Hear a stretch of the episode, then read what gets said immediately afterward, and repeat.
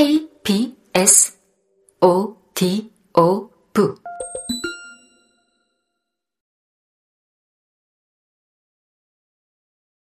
이게 한 편의 시인데 그걸 연극으로 만들었대.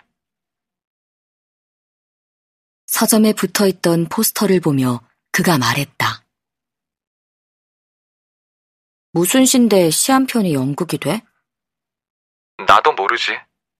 옆에서 대학생 형들이 하는 얘기만 엿들었어. 그는 서점 직원에게 포스터를 가리키며 형, 저 연극 제목이 나오는 시집 알아요? 하고 물었다. 직원은 당연히 알지 하는 표정으로 시집 코너로 가서 하, 황, 지, 32번이네. 하며 이 시대의 아벨과 지상의 인간 사이에 끼어 있는 시집을 꺼내 먼지를 털었다. 황주유보다 고정이가 먼저 나왔었네. 한자가 많은데 이거 읽을 수 있어? 살 거야? 줘봐요. 읽을만 해야 사죠. 그는 직원의 손에서 시집을 빼앗아 표지에 있는 캐리커처를 보며 무슨 시인이 회사원처럼 생겼어? 하고는 내 쪽으로도 내밀었다. 넥타이를 메고 있어서 회사원 같아 보였지만 한쪽은 속고 한쪽은 평평한 눈썹이 눈에 들어왔다. 화가 난 것 같은데 뭔가를 응시하는 것 같지 않아? 그는 내 말은 듣는 척도 하지 않고 시집을 뒤적이다가 이야, 이거, 이거. 하며 목소리 톤이 높아지더니 문학은 표현하고 싶은 것을 표현할 뿐 아니라 표현할 수 없는 것, 표현 못하게 하는 것을 표현하고 싶어 하는 욕구래. 라고 말했다. 이제 막 문예부에 들어온 후배에게 문학이 무엇인지 알려주겠다는 말투였다. 표현 못하게 하는 것들? 그런 게 뭘까를 생각하는 동안 그는 표현 못하게 하는 것을 표현하고 싶어 하는 욕구에 도전하면서 얻어진 것. 그게 문학이란 말이지. 그런데 어떻게 침묵의 사다리를 놓을 수 있을까? 라며 혼잣말을 했다. 그는 문학이 무엇인지를 찾기 위해 이 서점에 온 것처럼 보였다. 침묵의 사다리를 놓다. 와, 네 표현이 더 좋은데? 그는 대답 대신 시집 뒷면을 내밀며 사람과 사람 사이의 신. 이거 뭐라고 읽어? 하고 한자를 짚었다. 한자 위에 그가 방금 한 말이 보였다. 뭐야?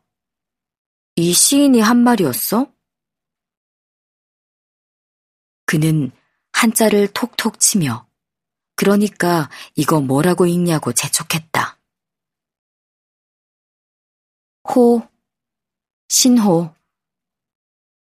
사람과 사람 사이의 신호라. 그는 차례를 펼쳐 사람과 사람 사이에 신, 신호하며 손가락으로 훑어나갔다. 중간에 연극 제목인 새들도 세상을 뜨는구나가 보였지만 그냥 지나쳤다. 서점 직원이 그 출판사에서 나온 시집 뒤에 있는 글들은 시인의 산문 같은 것에서 뽑은 걸 거야. 라고 일러주고는 하던 일을 계속했다. 이 시인 산문집도 있어요? 그는 그 시인의 책은 다 읽어야겠다는 듯 덤벼들었다. 직원은 계산기를 두드리다 삐딱하게 머리를 돌려 저쪽에서 본 것 같은데 하고 말했다. 어디요?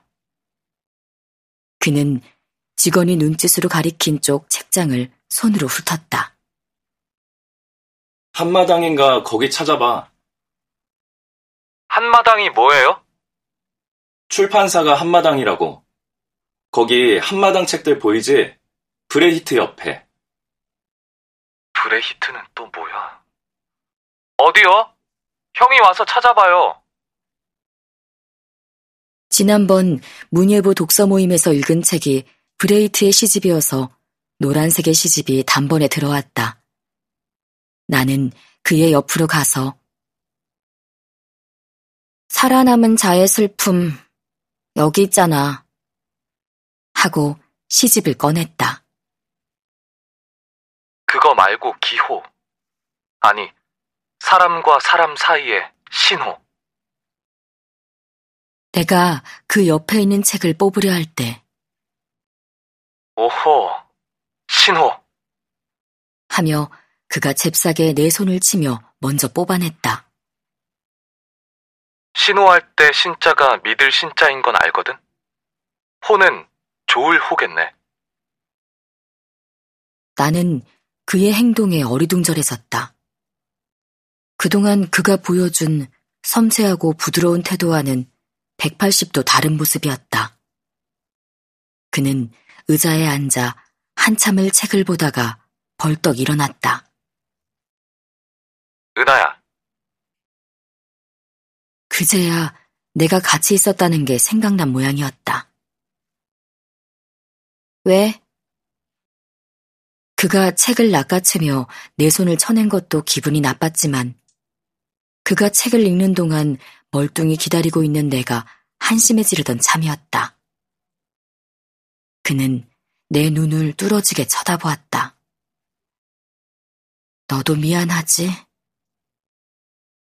나는 그가 미안하다거나 책 욕심이 과해서 그렇다는 변명을 늘어놓으면 가볍게 이해하고 넘어가야지 싶었다.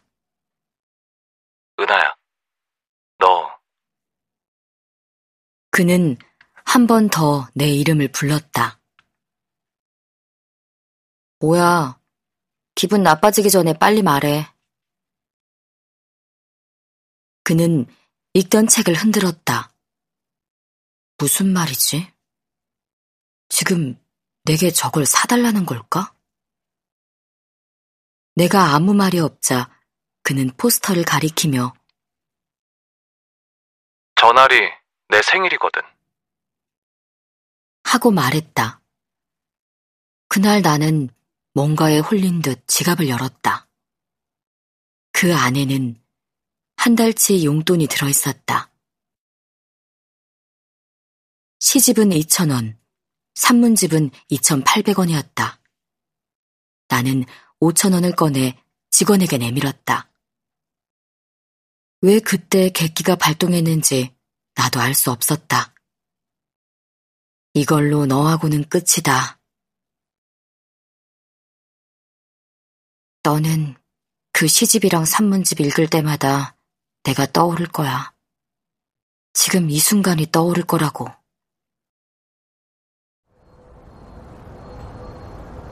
서점을 나와 앞서 걸으며 자꾸 화가 나서 이런 말이 입가에 맴돌았다. 나는 그와 헤어지는 방법으로 책값을 계산한 거라고 오랫동안 생각했었다. 그러고는 내 기억에서 지워버린 채 지금껏 그날의 기억을 꺼낸 적이 없었다.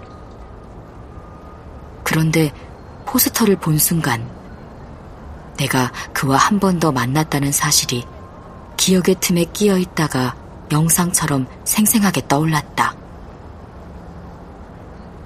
그는 내 옆에서 알랑거리며 생일날 연극을 같이 보자고 했었다.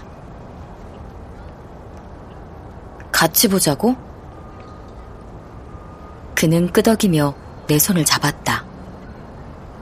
나는 그 손을 내치지 못했고 그는 여동생에게 하듯 내 볼에 살짝 입술을 댔다. 화를 내지도 못했는데 벌써 화해를 해버린 것 같았다. 그와 헤어질 때 나는 그래, 연극 같이 보자. 하고 대답하고 말았다.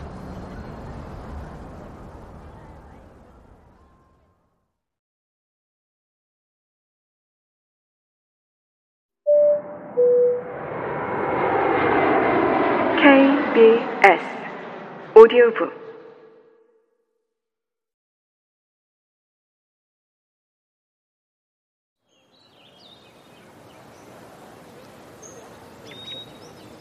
영국을 보기로 한 날, 해화동 사거리를 지나 언덕길을 올라 연우 소극장 앞에서 한참을 기다려도 그가 오지 않았다.